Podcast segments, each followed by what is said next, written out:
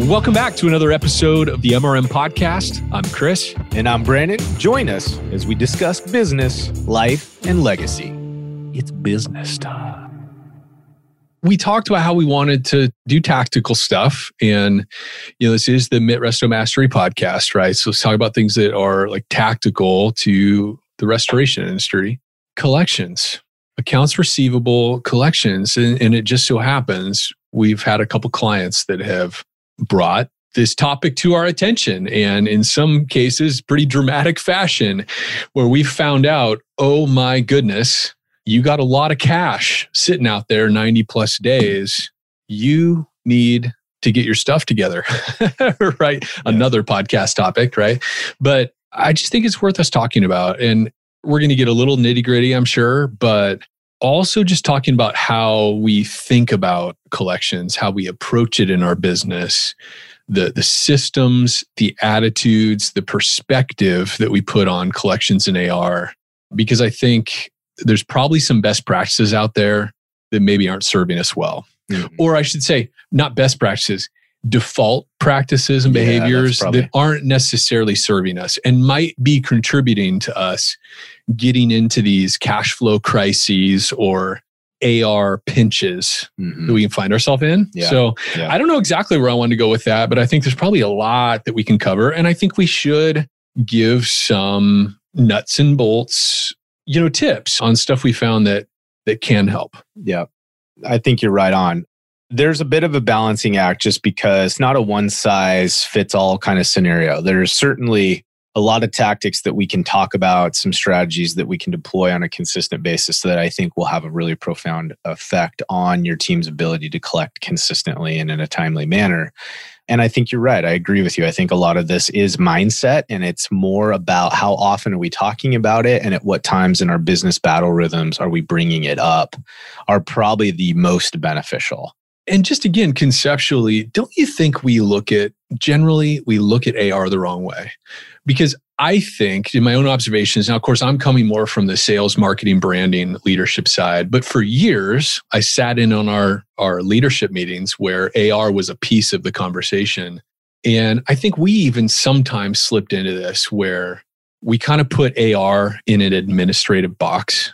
And oftentimes we have somebody, now, a lot of times it's an office manager that's in charge of AR. Sure. Yeah, yeah I think you're. Out. And depending on the skill set and the profile of that office manager, that can be a great role for them. Mm-hmm. But I think we'll, often, we tend to think of it as like almost a, I don't know the right way to say this, but like an entry level secretarial, somebody that's just sending out a boilerplate email, hopping on the phone and being nice. And we've relegated it to this simplistic role. Yeah where you're just checking boxes. Yeah, exactly. You're going through your call list. Yeah. That is just this rudimentary entry level kind of administrative task collections is. Yeah. That we're just following a punch list. It's just an order taker position kind of role.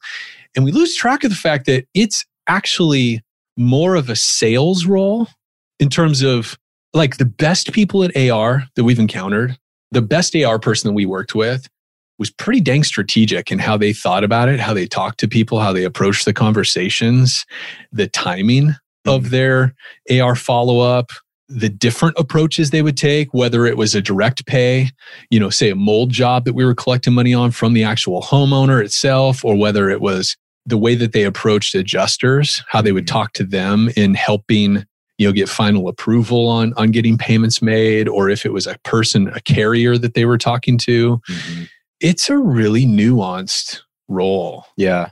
Yeah. I, I think it does require or can require a higher level of social awareness. Let's put it that way. Yeah. I think the struggle with, you know, more of a sales role, and I know this isn't I know that mean. verbiage has a lot of baggage for people. Yeah, it almost gets too categorized, right? But no, there's two things that stand out to me when we talk about accounts receivable or collection activities. One is it's a team sport. Yep. And I think that's actually where we get it wrong is that we and we can talk about this a little bit, but operational staff, right? Estimators, project managers, technical staff, we are going after the freshest target at all times. It's like, you know, a lot of these roles are paid on a commission basis. I think a lot of these roles that are interacting in the collection process are often dealing with lots of files right? Lots of projects. And so it's, we're all kind of running around with our hair on fire. And so it's like the newest, shiniest, newest target, newest contract. Those can become prioritized by a default over finishing strong, finishing well, and collecting Getting the money. efficiently. Yeah. And I think so remind me, right, with this, because this is a little bit more free form. This isn't necessarily a training exercise. So we're going to bat around this topic a little bit. We're going to freeform with this topic a little bit. So help me remember coming back to this idea that it's really finishing strong has a profound impact on our ability to collect. And so I do want to come back to that.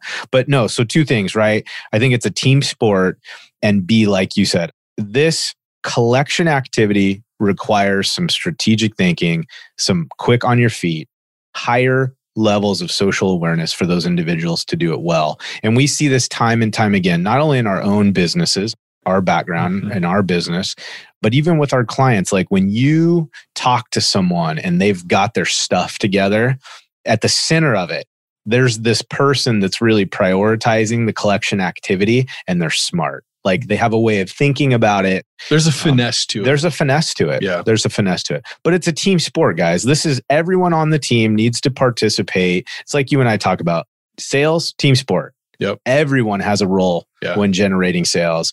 And I think collections is the same way. So where do you want to start on this, man? How do you want to I- get you this know, going? I don't know. There's so many different directions we could go because as you're even talking about that, some of the different angles are coming to me. So, for example, we've spent so much effort to build relationship with our client, our adjuster, contacts at the carrier, reporting back effectively and collaborating with the agent office, right? To build up that referral partner relationship. Mhm. We put so much effort into our jobs. And I think a lot of times we just kind of whiff it. We just kind of throw the collections process to chance. Yeah. And I think because when we do that, it's possible to actually burn a relationship in the collections process Mhm. that otherwise was going really well.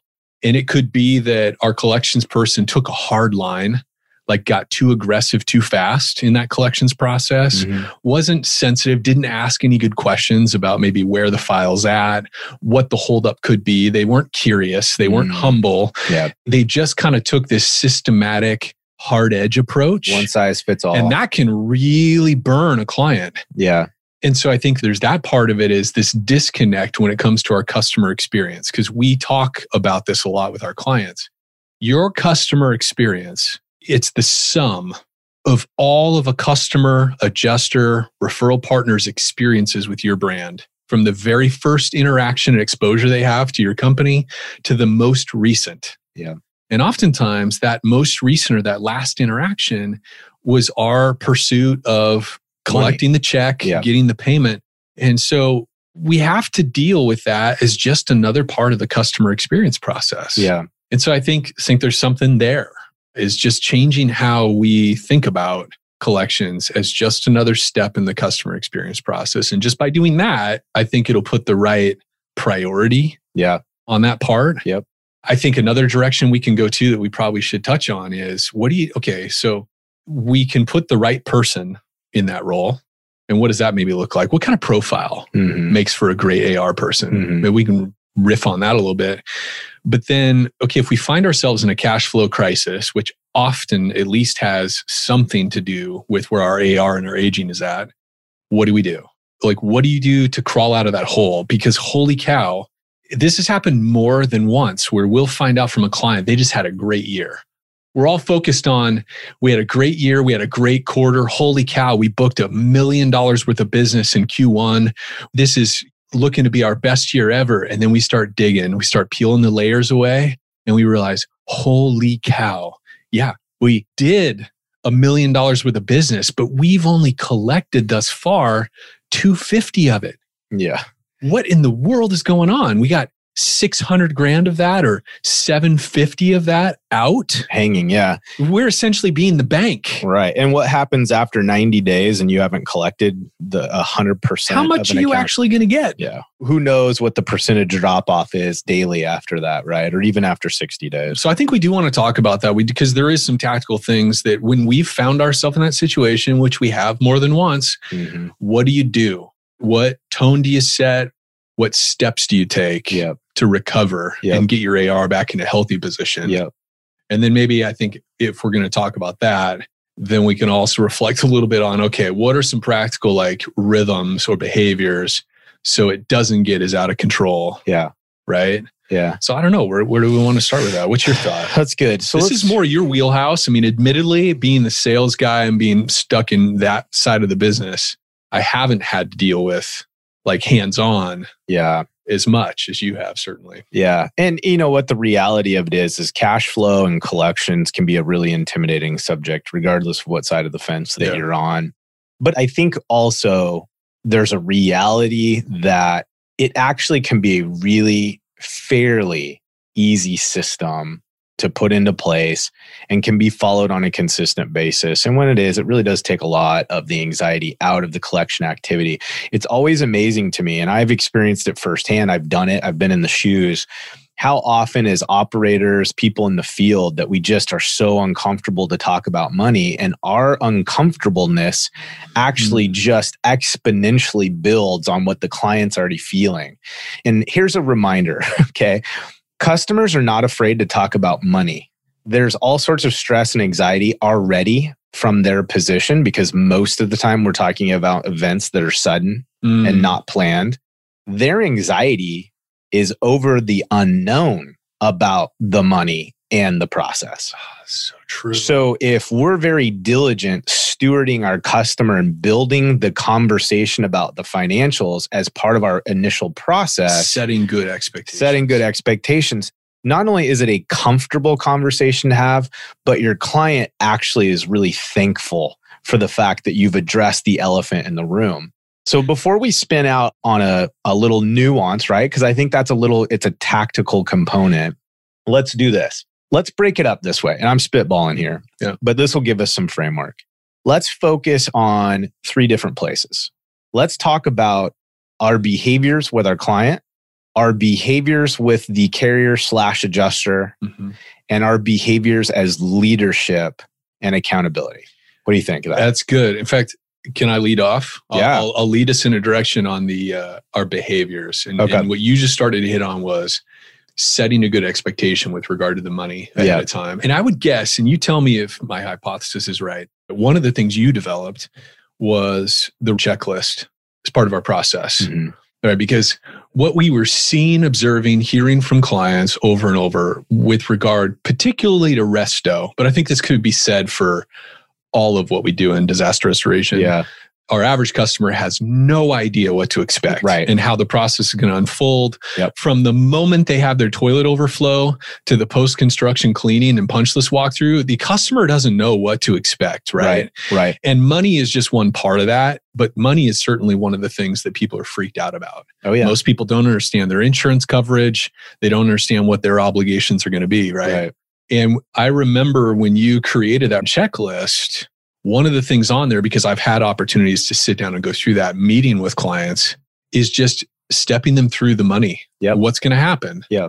And talking them through the different variables in terms of, hey, when the insurance company issues the check, there's a good chance that both your bank and you are going to be written on that check. Right. And here's what that's going to mean for us Right. right? You're going to receive that check.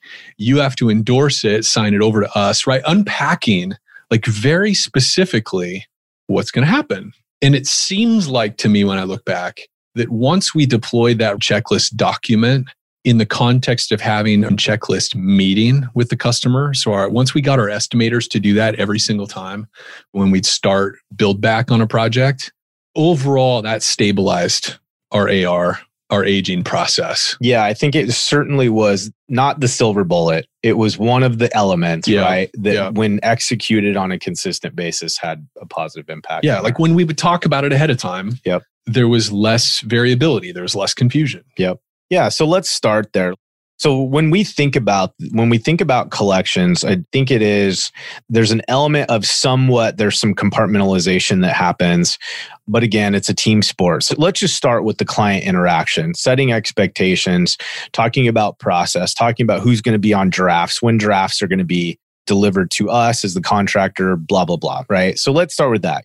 You hit on a perfect example. Your team members need to be equipped and I think where we're talking about this is not necessarily at a tech level, although I would petition that I actually believe in a continued advancement in what things a technician is addressing on a loss.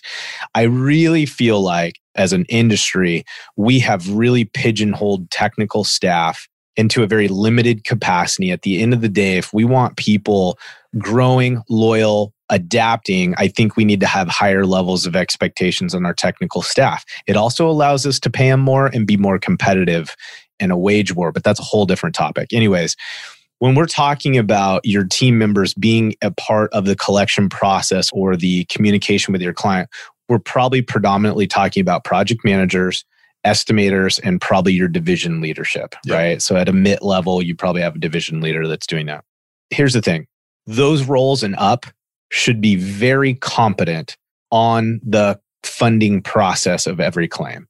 Meaning, internally, you need to be teaching as part of a performance indicator. You need to be teaching your project managers and estimators to have a very competent perspective on where the money comes from, how it's distributed, what that process looks like. Because even if an estimator, as an example, mm-hmm. is the one that is walking a client through a checklist or a process outline, mm-hmm. we need to remember that the financial conversation is happening over and over and yeah. over from the very beginning to the very end of a project, which means if your project manager is your primary client handholder, they need to be very comfortable having the conversation because when change orders come up, when supplements are happening, if we're talking budgets with a client, yeah. part of that conversation also needs to be cash flow on that particular project. Which includes them being fluent in the insurance side of it from the yes. standpoint of understanding how the payments are going to flow from the carrier in mm-hmm. terms of the depreciated initial payment, ACV yep. payment yep. versus a replacement cost payout yep. that comes after the fact. It's surprising to me. Now, of course, I have an insurance background, so it's I guess I'm a little bit I'm coming at it from a different angle, but it surprises me in the industry how few estimator, project manager level and, and technician, because I think this is something they can understand. Oh, yeah. Right. It's, it's good for them to understand this, even if we're not asking them to engage in a conversation with oh, the yeah. client. Yeah. I'm surprised at how few field level leaders understand the ACV versus replacement cost yeah, aspects of yeah. the policies because I mean we live and die by insurance coverage. Yeah most of our businesses, right, are predominantly funded by insurance revenue. And yet we don't know this. Yeah. And it can be very confusing to the homeowner, business owner as these payments start to flow. What's happening? Like, right. they get an ACV, an adjusted initial payment. They're like, why the heck are they only giving us 125,000? Like this should have been 380,000. It's yeah. like, whoa, whoa, whoa, whoa, hold on. Here's how it works. It's not the end. Yeah. Anytime we can avoid, this applies to so many areas of the business anytime we can preempt those kind of confusing, stressful moments, benefits us and the customer and our referral partners, everybody. Without a doubt. Because it's such an emotional thing. Yeah. When people feel like they're getting surprised yep. with negative information, it knocks the whole project off kilter. It does. Like how many times have we seen that? Where it's just a misunderstanding. Yeah. But the client gets worked up. They get spun out. The story in the head starts. Oh, yeah. And now all of a sudden we went from having just a very simple misunderstanding to now we're having to rebuild the customer's trust because yeah. maybe somehow they think we did something wrong or we communicated something poorly. Yeah. And in reality, it's just we failed to communicate in advance. Right. Of that thing happening. Yeah. This is likely to happen. Yeah. Right. right? Yeah. And what we see in those situations, we got to be careful not to spin out on every one of these. But you, what happens often in those situations too is that because they really don't know you from Adam yet, they start going to everyone else for, hey, what's your thought on this? Like, this is what the contractor says it's worth. Here's what I got from the carrier, right? So they have all these opportunities to hear often people that do not have any experience in our industry giving them all this advice and input on what's happening yeah. because we didn't own that part of the conversation and set the tone for it from the very beginning. And so, getting back on track, here's where we're at. A, your team needs to be trained in such a way that they understand the ins and outs, right? Of yep. this. It needs to be incorporated into your initial introductory process, i.e., hi, client, we're the team. Here's the team players. Here's the financial aspects. Here's how money is going to flow in and out of this project. Guys, to include stop work policies. Okay. Mm. So we understand that we're working with clients that have not saved money. They have not been sitting around for six months picking out their new tile choices. These are often sudden events.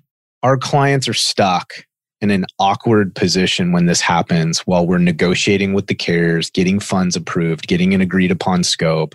We feel the urge to want to get work started for our client. Mm. And that's appropriate.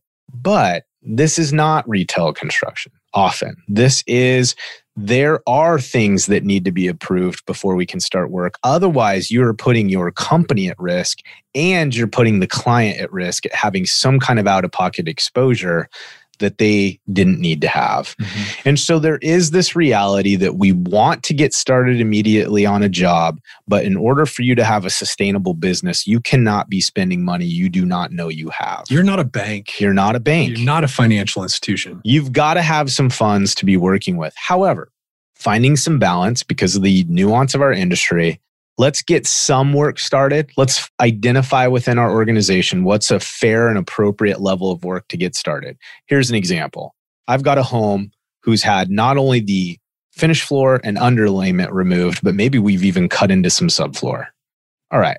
How long are we going to have a client sit with a hole, right, to the out of doors, if you will, or into their crawl space while we're negotiating a scope of work? Well, come on, let's use common sense. We know from a client experience we're not going to do that but we're not going to keep spending in hopes that we get an agreed upon scope established. So let's go ahead and set some thresholds, right?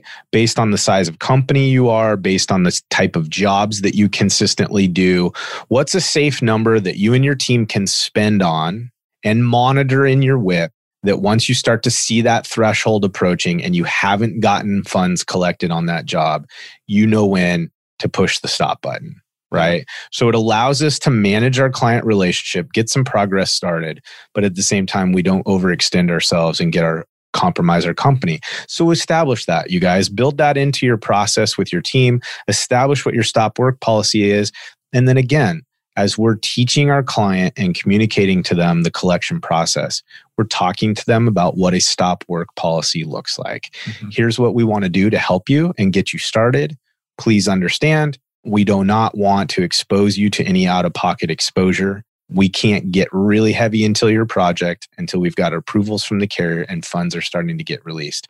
However, we're going to go ahead and get started doing these things. Please understand if we don't have this much money by such and such date, we would have to potentially stop your project. Yeah, hit pause. Yeah. Here's what our team's going to do to try to prevent that. Here's the role, Mr. and Mrs. Client, that you have in helping us so that we don't have to do that yeah. as well.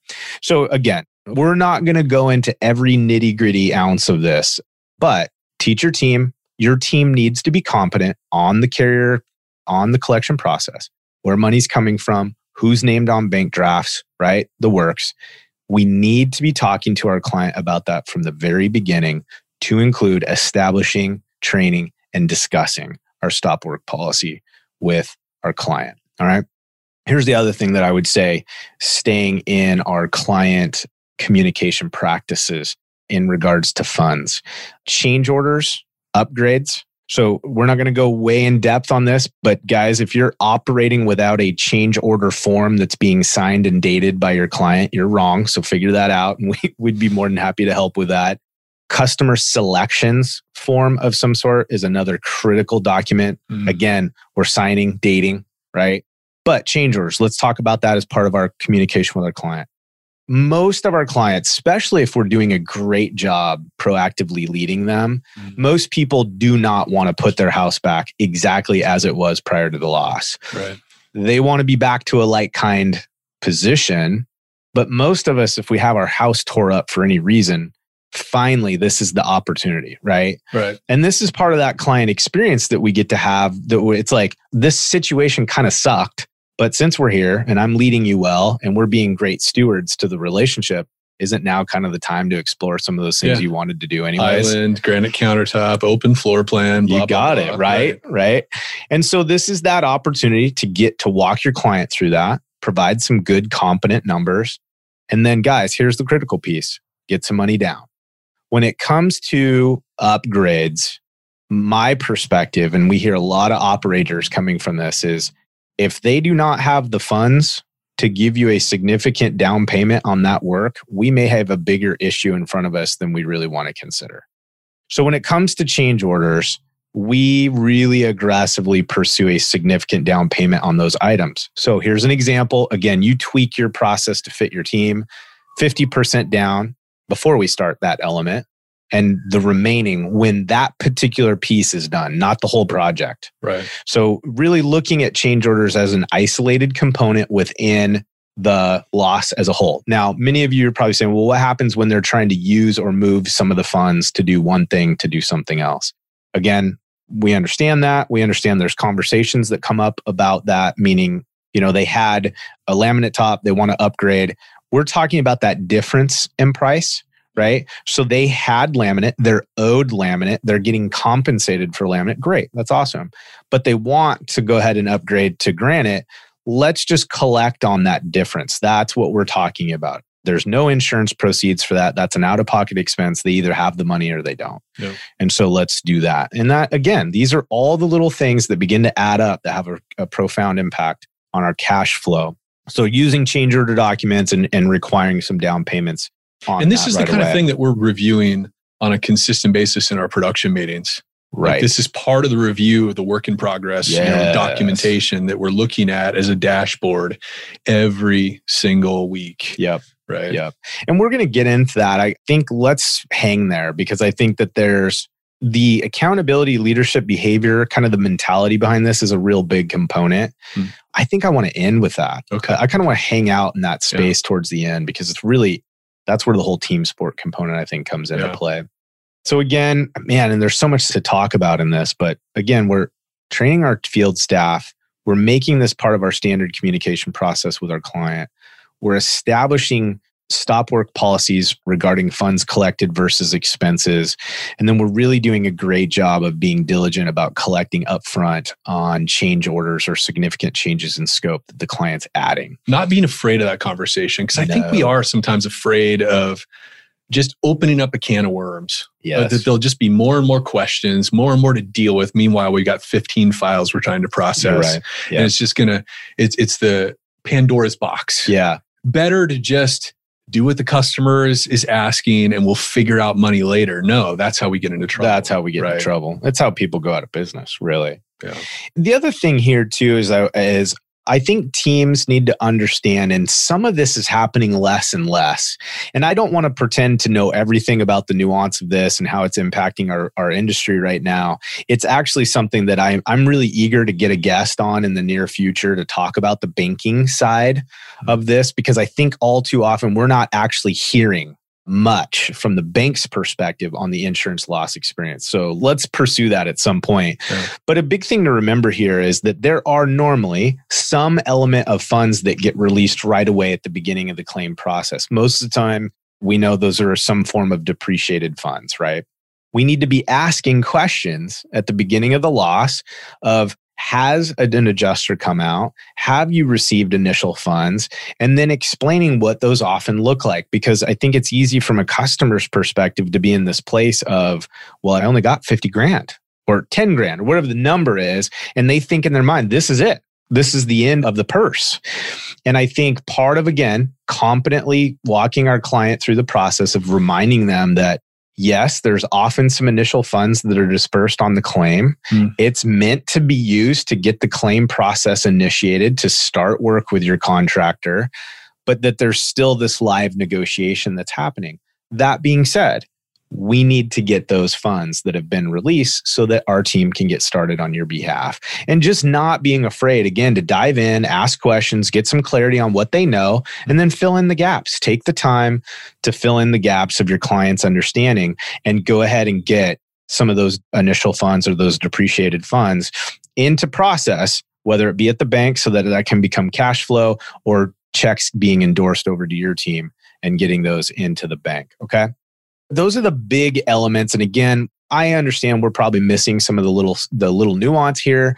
We're just trying to give some broad perspective on what we're doing with our client, how are we behaving with our client in regards to money. And again, reminding everybody, guys, as part of our weekly updates, our communication updates to our client, you shouldn't be going long periods of time without something to do with the collection process, money, mm-hmm. funds for the project, being part of that update, being part of the ongoing communication. What do you think? Do you? Yeah, I think we, we nailed that. The, I mean, I, I feel like that section is it's impossible to educate too much. Yeah, on the money thing. Yep. Early on in the process, like the more we talk about it, the easier it is to actually collect. Yeah. Right? Oh, it, it really is. message, it really know? is. Hey, and one thing I want to remind so for teams that have an internal person that's really going to specialize in collections, whether it be an administrative role or whatever, introduce that person's name to your client right away. Mm. Because we're going to talk about this, I think, at the end when we go over kind of this attitude, overall attitude behavior towards collections. We do compartmentalize on this really hard. Like we have, it's easy for project managers to go, well, I just get the job done someone else is going to handle collections, whatever the case may be. Not my issue. And even as we're trying to create efficiency, we're trying to make sure that everybody on the team is focused on the right things at the right time. It makes sense in your business model to have someone that that's all they do is eat, sleep, and breathe collections. And we can talk more about that. If that's the case, get that person introduced to your client right away so that when that person calls and begins to connect with your client on their behalf, the name makes sense. It's not, well, I don't even know who I'm talking to in your company anyway anymore. You know, all the things that right that unravel. Let's go ahead and introduce that person to the process so that they can get started as quickly as possible. Oh man. Yeah. Okay. Let's jump categories. What go do ahead. we do when we get into a crisis? Okay, are we ready to go? Let's hit adjusters first. Oh, okay. Yeah, adjusters. I want to hang in that space. And you guys, here's the thing when it comes to carrier, adjuster, communication. I think we'll touch on a couple things here. There's so much here. And you guys know this. Out there, guys are grinding day in and day out. This is tough. These relationships are strained often and it's just difficult. So, my goal with this piece, Chris, as we jump into this a little bit, is to remind folks that even challenging relationships with adjusters, we need to understand what the world kind of looks like from their eyes because often it comes across as malicious intent or combativeness. Yeah. And then we feed into that story and it just can get way out of hand. Guys, the reality of it is is the same strain and pressure you feel from running 20 jobs at a time. These adjusters are experiencing often at even a greater level. Mm. The workload that most adjusters, and I would dare say now, more so currently. The the over consolidation, all the things, right, that are happening. Adjusters are operating with so many stinking files, man. Their hair and ass is on fire, right? Like it's not. So let's remember that when we're working with our adjusters. Okay, so here's here's some things to consider. When we're negotiating a scope with an adjuster, here's a practice I would encourage you in this is not concrete. It's really an opinion, it's a professional opinion. Don't have your client tagged in all your communication with an adjuster when you're negotiating. There's a difference between negotiating mm. and then following up to find out where the money is. And I'm, I want to talk about that because I think it's important. I remember early in my career, we used to be a write and run teams for the most part. So estimators also ran their own jobs. And we had this scenario where I had an amazing new estimator, not from an experience perspective, but just the right personality, sales through and through. They just could get ink. They took really good care of a client, just dialed in. And I remember getting a call from an adjuster who was absolutely out of his mind, pissed off. And the reason he was so frustrated is that from this adjuster's perspective, what he felt like had happened is that my project manager had gotten that adjuster in the room with a client and was having scope negotiation conversations in front of the client. And the adjuster felt backed into a corner. Mm.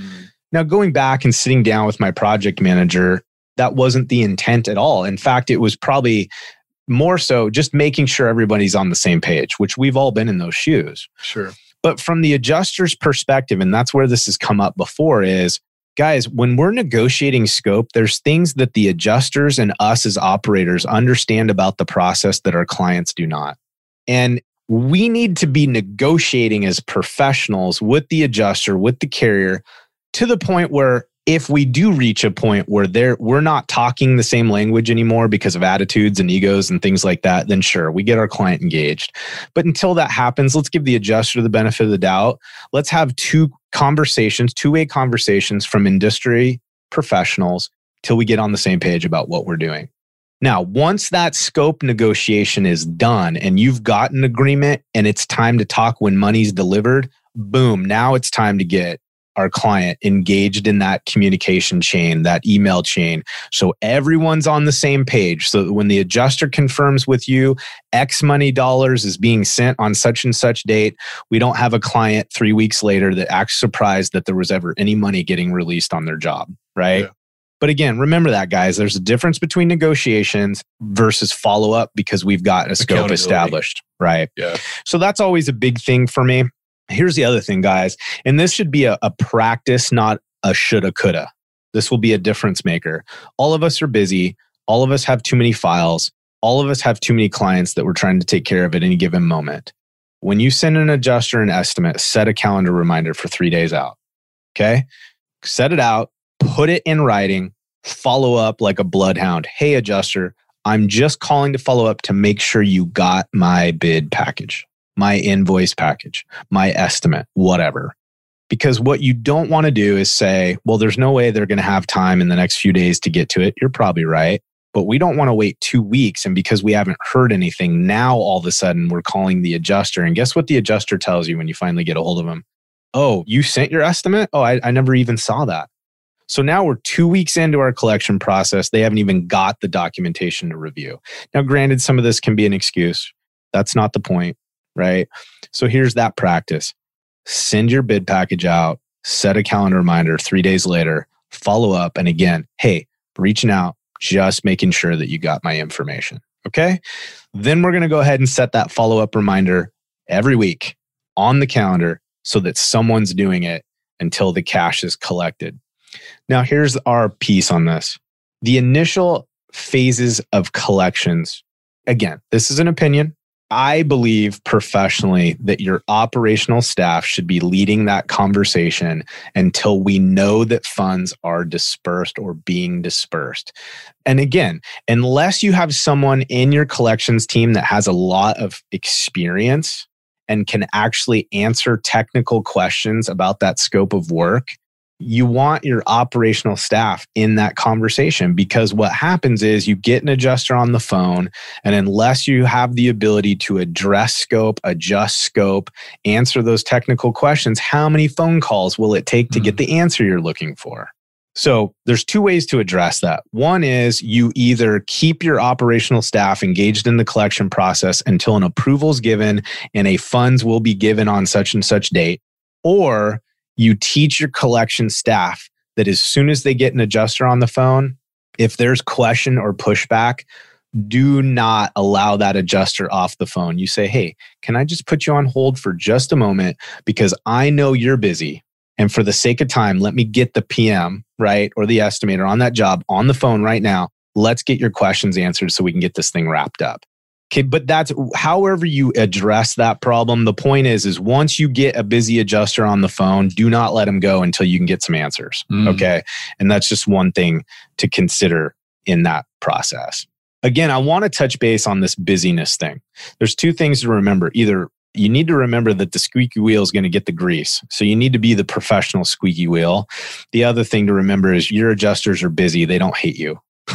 they don't hate you. They don't hate the client. They may hate their job, but it's often not malicious intent. It's just a matter of them being busy and they're trying to do what they can do. Can we also just talk really quickly before we move on to the next thing about an elephant in the room in our industry? And that is how often is money stuck in the pipeline because we don't have good supporting documentation. Oh my gosh. For the things that we're billing for, right? How often have we come across that? Because we have a broken or incomplete mitigation process outline. We, yeah. We're skipping steps.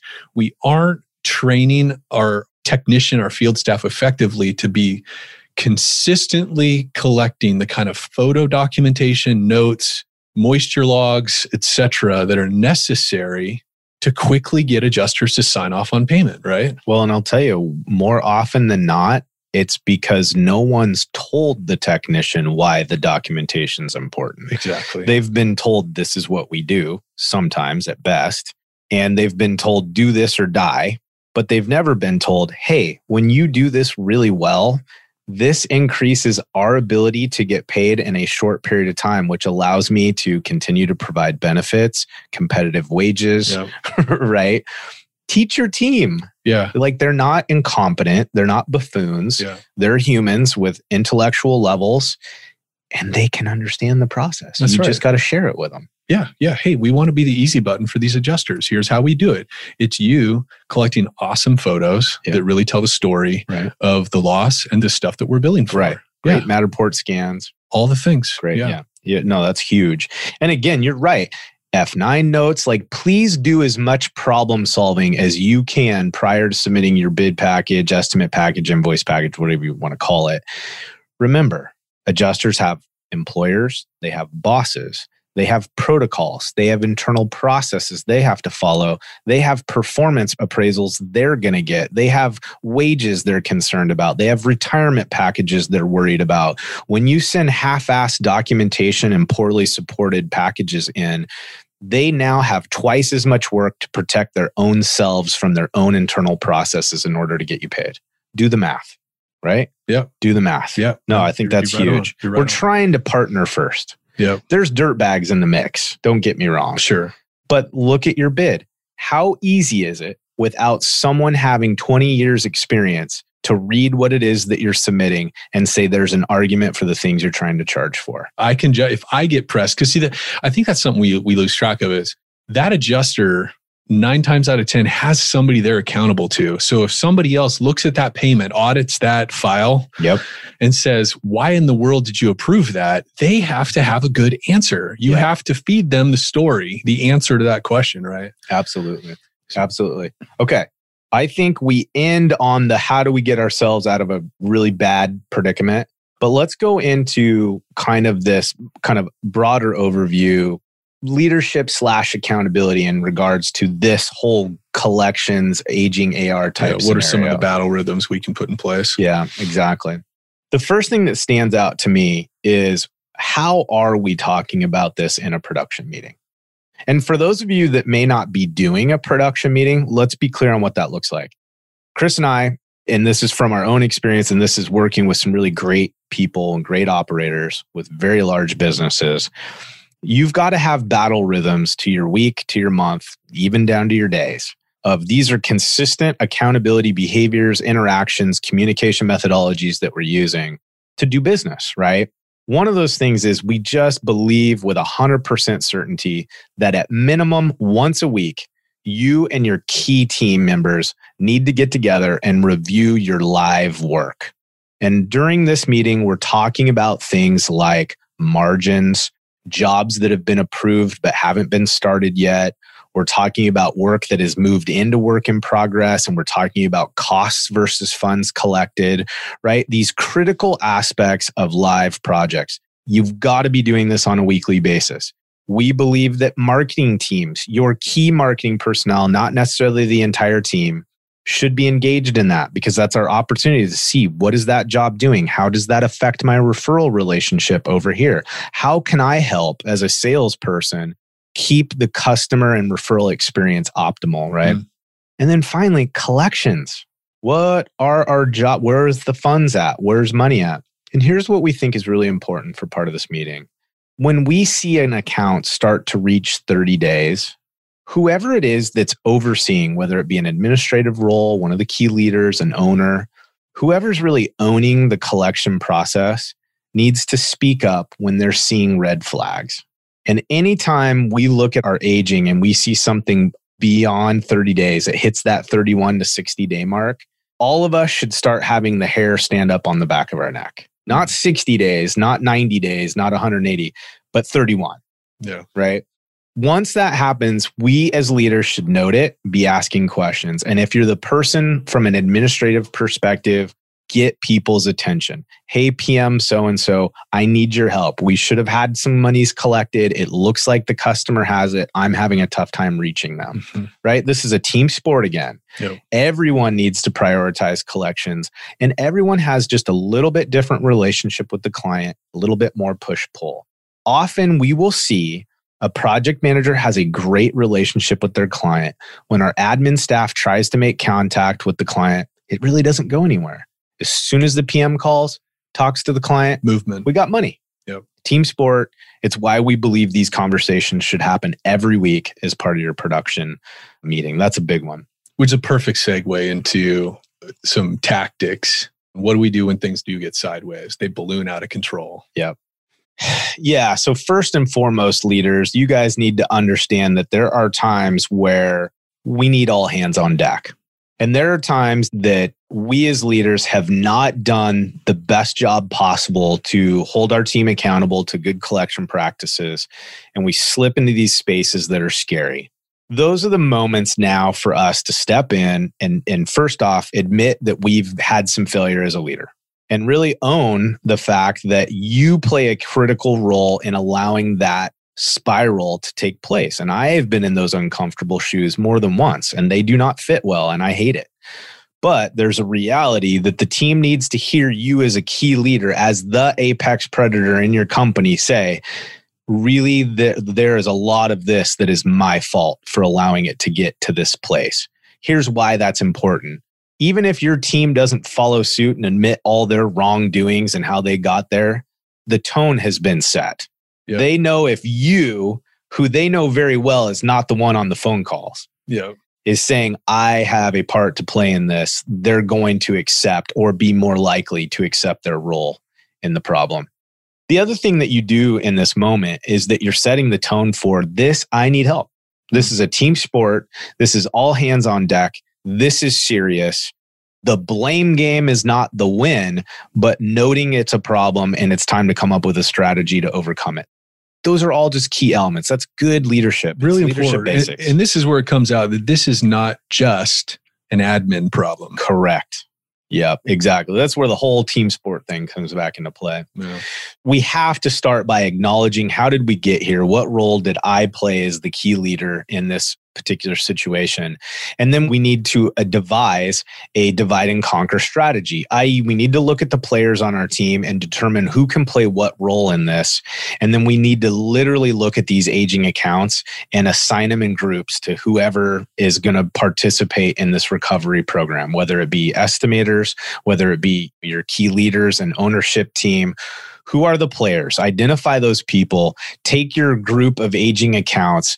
Identify the best personality, maybe because of their exposure to the job or it was one of their projects or whatever the case. Maybe they have a better relationship with the adjuster whatever, use some form of a prioritization system to assign that group of accounts to the appropriate person and then begin establishing measurables, i.e., here's how many phone calls we want to make a day. Here's the time window of day we want to make it because let's say a lot of these account representatives are on the East Coast, whatever. And you devise a strategy. And then as the key leader, it is your job to monitor and touch base on the execution and follow through of that. So here's just kind of a, easy example. We've got 10 accounts that are way out past 90 days. Okay. I have two people that are going to help me chase this down. I have an office manager and I have an estimator, let's say. Okay. And me. We're going to divvy out those 10 files.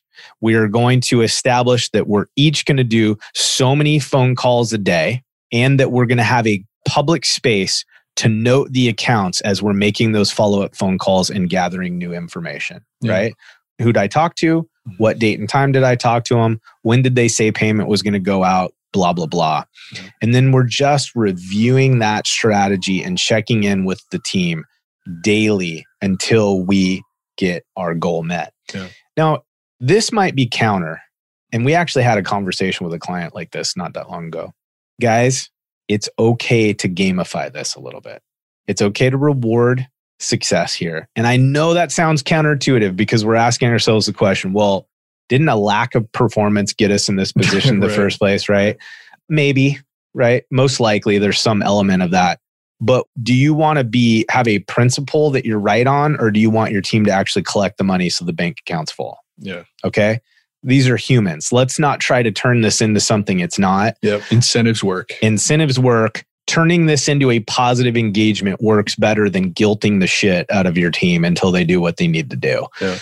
Just walk away from what it coulda and get dialed in on, yeah, but what actions right now will win the game? And the actions are let's gamify it, let's track it, let's make it super public, and let's reward the wins, even though these wins are kind of day late and a dollar short, right? Yep. Okay. And and we see this all the time. It's like the principle in us is like, well, I don't want to reward. Yeah. Hey, I'm rewarding bad behavior. we're rewarding, but no, you're you're not.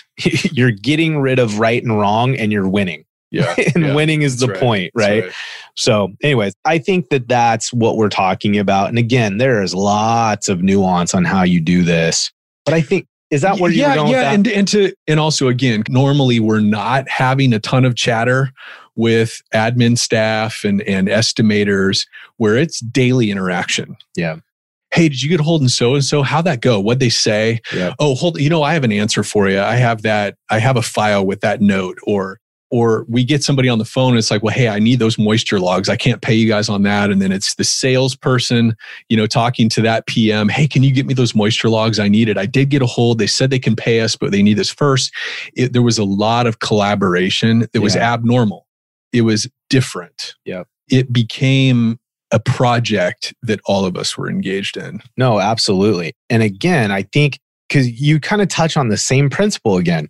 Guys, when you get to the position where this is a crisis, Yeah. we've got a problem, we have to look at that and say, how do I be as successful with this problem right now? And do not spend an extra minute on the woulda, coulda, shoulda. Yeah. Right. Now, what do we want to do once we get all hands on deck and we get the problem solved and we get the ship righted? Then we go to hardcore work on refining process, After action. getting review. back to the Yeah. accountability, having an after action review, and seeing what we're going to do to prevent from getting in that position in the first place. But I think, like what you said, it's like, what was part of that problem? Well, we didn't have good documentation. Well, is now the time to sit and bitch and moan about not having the right documentation or have someone tell you it's not their job? No. We're leading to win. We've got to get out from under the problem that we've created for ourselves. When it's over, then we do an after action review and we refine our process to make sure we don't get in that position again. But in the meantime, while you're solving the problem, all hands on deck, adapt and overcome, not woulda, coulda, shoulda. Yeah. No time for it. All right. Okay. So these are tough. Like your and I's gig as we summarize our shows. I feel like number one, the number one takeaway is it's impossible to over communicate about money ahead of time at the beginning of the project. Yeah. Like the more we invest in educating our team, the technician, the estimator, project manager, certainly our admin team, all people involved ahead of time, the more we invest in them understanding how the money flows and how it works, the better we're going to communicate with the client, the less surprises the client's going to have, the less possibility of that client getting frustrated and weirded out and calling their agent and complaining. Because they just don't understand Yep. and and creating a negative impression that later we have to overcome with the agent or the adjuster. Yep. Right. The more we invest in setting good, clear expectations up front, the less we're going to run into collections things on the back end. Right. And then I think the second thing that we touched on was, The adjuster relationship. oh yeah, the like are we an easy button right like how much of our effort communication follow-up notes whatever like how much are we doing with the background in our mind with the understanding of these adjusters are more busy than they're even talking about Mhm. they have employers they have employees all of those initiatives and processes yeah. really at the end of the day have not probably considered your company they don't care Mhm. so, what are we doing to ensure that our billing packages are as easy to get approved as process as possible? Do not hear me say cheap. I'm not saying cheap to the bone, competitive, whatever. I'm saying, are we noting? Are we providing documentation? Are we telling the full story in our estimate, in our invoice, so that an adjuster's not spending a bunch of time connecting the dots, building a puzzle to see if they can get it approved? Yep. Spell it out, tell the story, support what you've done. Huge. Totally. And follow up. Yeah. Consistent. Yeah, and I think just to put a final cap on that adjuster piece, right? It's us really thinking critically of how can we make this process not just good for our homeowner client, but thinking of that adjuster as a, another internal client of ours. yeah. How do we steward that relationship throughout the process to make it easy for them to give us money? How do we protect that relationship? And then the last thing, of course, is okay, when we find ourselves in a crisis, you talked about gamifying it, right? Don't be afraid. Just incentivize the behavior that you need, which is we need to urgently collect this money. We need to make it a focal point. We need to put some uh, time and date stamp on this. We need to set a target of by the end of this week, we want to have X amount collected.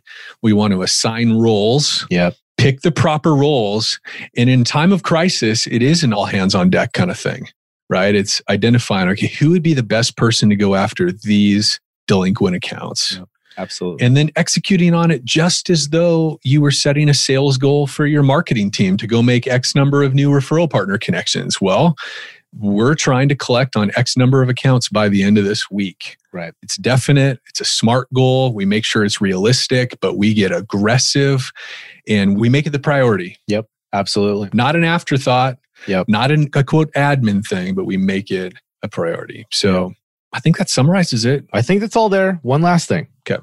It's the overall attitude about cash collections.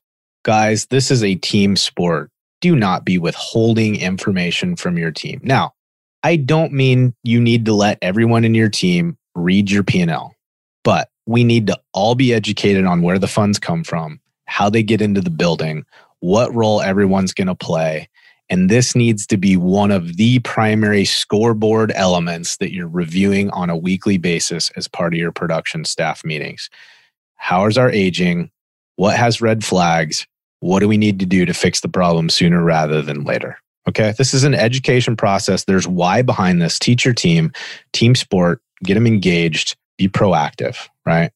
Okay. Boom. Thanks, guys. See you next time.